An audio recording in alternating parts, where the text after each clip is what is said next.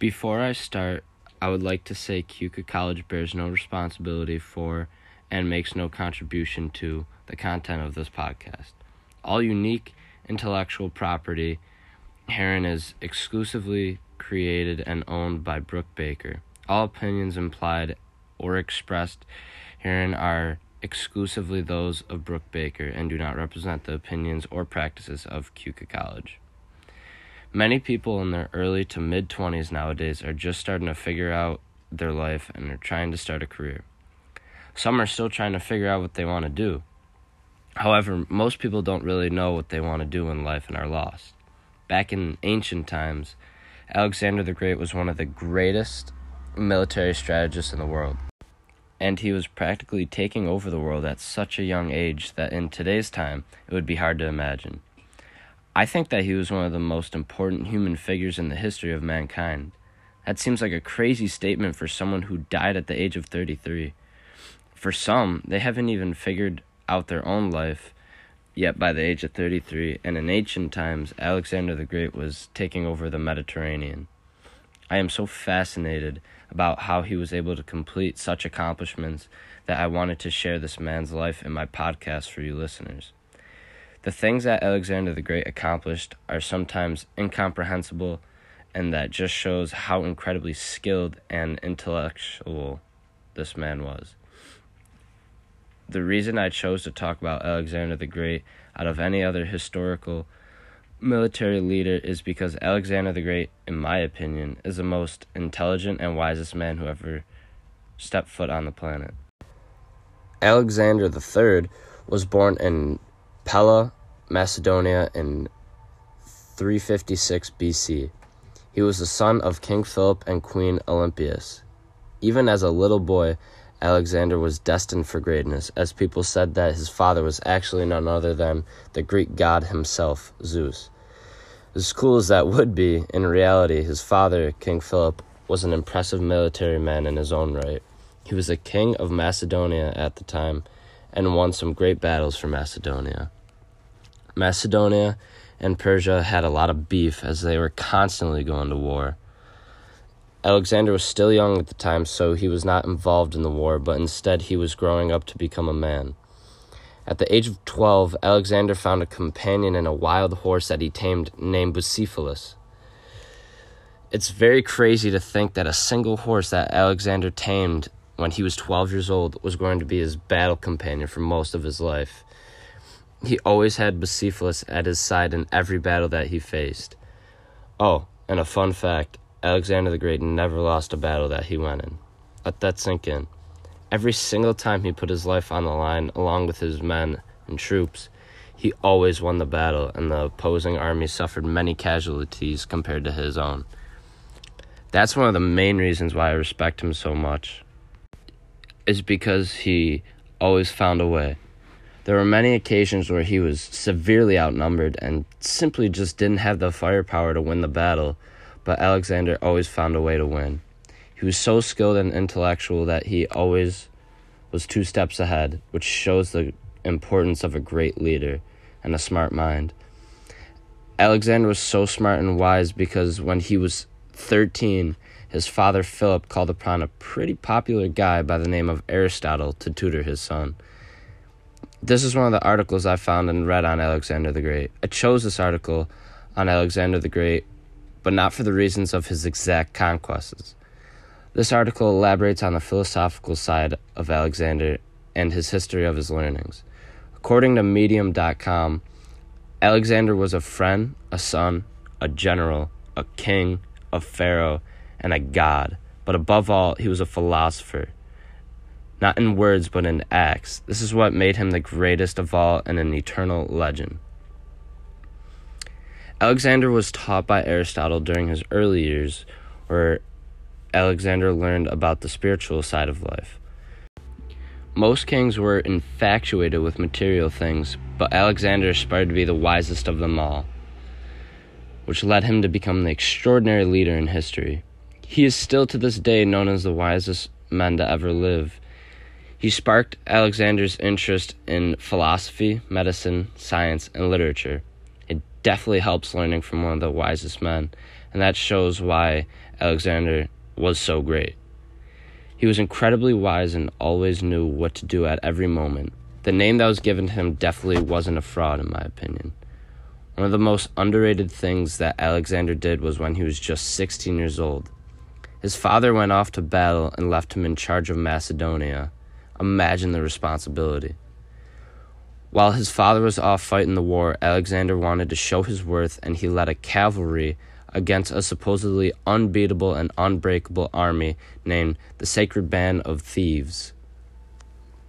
This was during the Battle of Chaeronea. After putting on such a display of leadership, Alexander got sidetracked as his father, King Philip, was assassinated by his bodyguard. Honestly, the more I think about it, this assassination quite possibly could have benefited Alexander because he claimed the Macedonian throne at the age of 20 years old. I know that's a horrible thing to say and all, and also the fact that he killed his rivals before they could even challenge him to the throne seems like a bad look. It's definitely insane to think about nowadays, but back in those times, honor, glory, and power were the three things that every man longed for and died for. So in 336 BC, Alexander took the throne and became king at just 20 years old. As soon as his father died, he started his conquest of taking over Persia, something that his father couldn't do. He didn't waste any time to grieve. The thing that I'm so impressed with about Alexander the Great is that he was a military genius who was honestly ruthless and he used lateral thinking to defeat often vastly superior forces in battle. Most of the people nowadays frown upon on how others are able to become successful, but to say the honest truth, sometimes you have to make sacrifices in order to get what you want. Alexander the Great did many things that would be frowned upon, but at the end of the day, he's still known as one of the best military strategists of all time. The end is forever immortalized. Another article I chose to speak about has to do with Alexander's intellect. I wish I could show the map, but the website is premodernexploration.com if you want to look at it. But, anyways, Alexander basically took over the Mediterranean land. The age that Alexander the Great conquered the world is extremely young compared to other leaders in history. It's even more astounding that he was this young and this excellent, while his biggest strength was the use of his brain. He was a fantastic leader, which seems obvious at this point. Jen McRae said it well here. Good leadership reflects the efficient relationship between the leaders and the followers as power and leadership cannot exist without followers. Alexander did have loyal followers and therefore was a good leader. Leadership must make use of power and in a non coercive manner and in, used in combination with admirable leadership skills. I could go on and on about his conquests and stuff, but I'm a very logical and philosophical guy myself, and I'd really admire how wise and spiritual he was back in the day. One thing that I need to bring up about Alexander is that I think is insanely impressive accomplishment was what he did in the Battle of Gaugamela. I chose this article because it goes in depth about the most known battle that Alexander the Great fought in. The Battle of Gaugamela was a fight between Alexander the Great with the Macedonians and Darius III's Parthian army. What made the battle so significant was that Alexander the Great was severely outnumbered and still won the battle by a decent margin.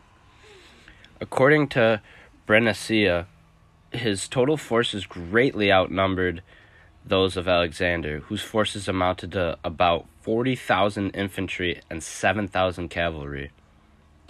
The Macedonians still somehow came out on top, and the victory solidified Alexander the Great's conquest of the Persian Empire. At just 26 years of age, Alexander took over an empire that had been Greece's enemy since the earliest days. The idea of this podcast is to highlight the remarkable things that Alexander the Great has done, with all things considered. This battle clearly meets those standards. Just the idea of being extremely outnumbered and developing strategy to win such a battle. The things that Alexander the Great did are remarkable by any degree, and this battle is at the top of the list. People nowadays can't put into perspective how absurd this battle victory was for Alexander and his troops. In today's age, he could very well still com- be considered a young adult and still managed to find victory. That's the main point I want to drive into the listener's ears. This man's feats are so impressive that it's truly tough in our times to understand what he was able to do. He literally took over the known world at the time as soon as his father died. He was in his mid 20s voyaging across the Mediterranean, discovering new cultures and bringing new ideas to every place he conquered. At the end of the day, many people can learn lessons about attitude and leadership from Alexander's voyages. I chose this certain article because it's different from most articles that I found. This talks about Alexander the Great being a great leader, but also talks about the lessons that he taught people and his army. This article talks about the leadership lessons that can be taught to all people aspiring to be fearless that Alexander the Great was. In the article, the first lesson is to believe in yourself. This business and leadership article said it well.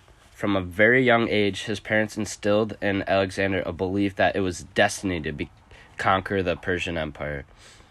This belief would stay with Alexander until his deathbed. At a few points in his life, Alexander even believed that he was the son of Zeus and was to be worshipped. This demonstrates the depth of his self belief.